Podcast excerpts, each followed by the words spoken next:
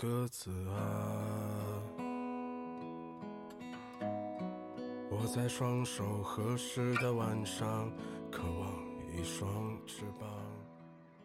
Hello，大家好，这里是荔枝 FM 八幺五五八，带着耳朵去旅行。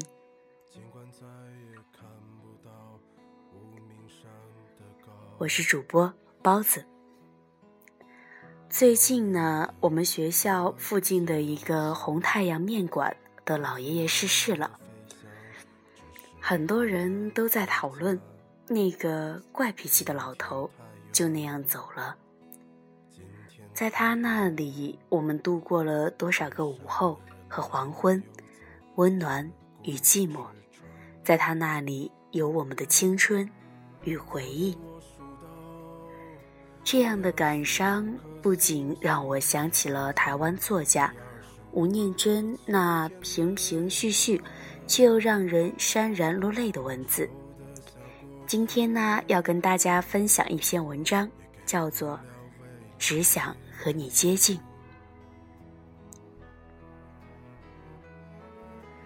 在我十六岁离家之前，我们一家七口全睡在一张床上。是那种把木板架高、铺着草席，冬天加上一层垫被的通铺。这样的一家人应该很亲近吧？没错，不过不包括父亲在内。父亲可能一直在摸索、尝试与孩子们亲近的方式，但老是不得其所。同样的，孩子们也是。小时候特别喜欢父亲上小夜班的那几天，因为下课回来时他不在家，因为他不在，所以整个家就少了莫名的肃杀和压力。妈妈准确的形容是：猫不在，老鼠呛秋。午夜父亲回来。他必须把睡得横七竖八的孩子一个个搬动摆正之后，才有自己可以躺下来的空间。那时候我通常是醒着的，早就被他开门拴门的声音吵醒的我，通常装睡，等着洗完澡的父亲上床。他会稍微站定观察一阵。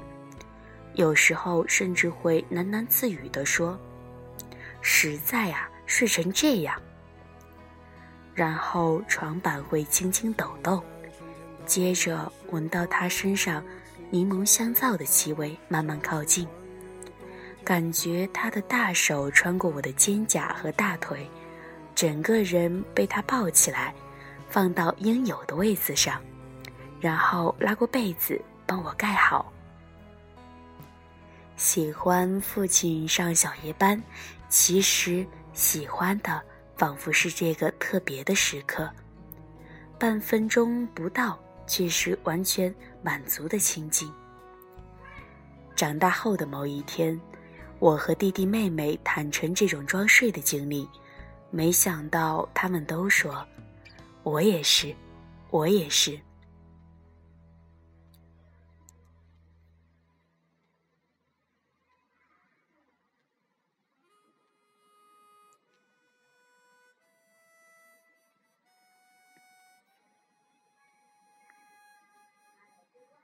或许亲近的机会不多，所以某些记忆特别深刻。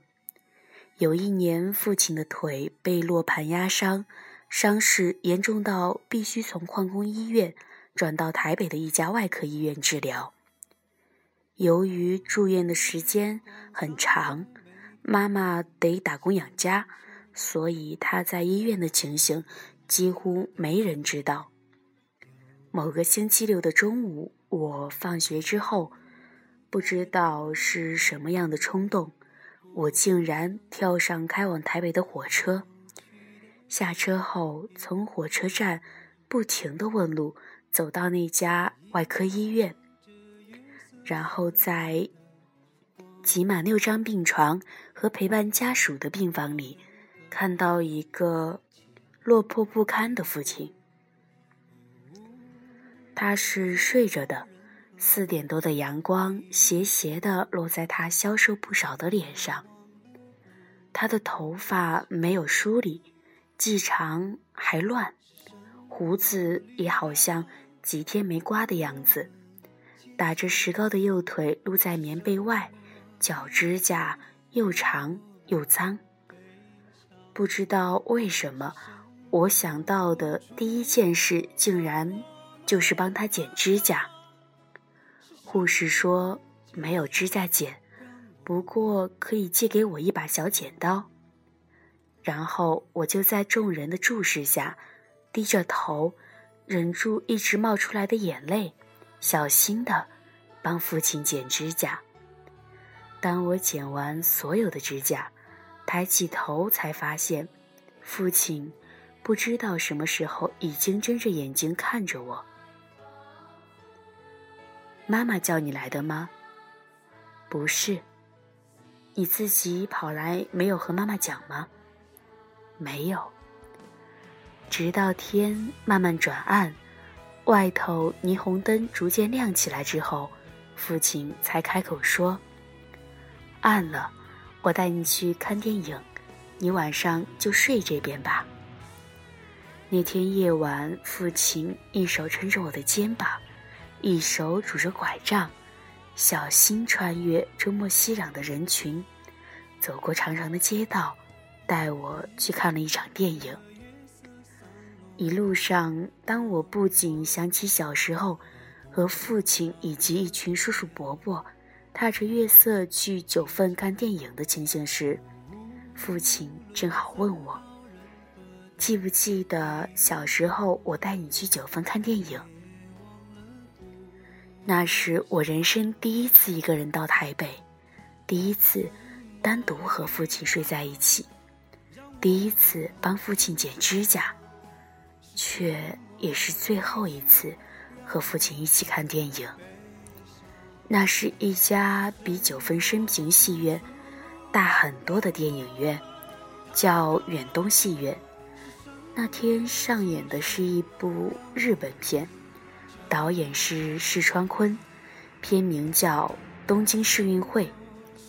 片子很长，长到父亲过世二十年后的现在，他还不时在我脑海里上演着。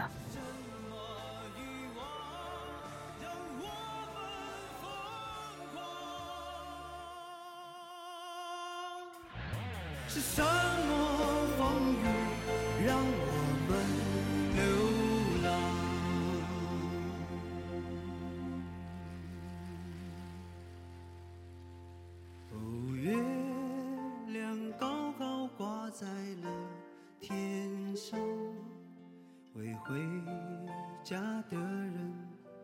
照着亮。哦，离开太久的故乡，快快回去见爹娘。离开了太久的故乡，快快回去见爹。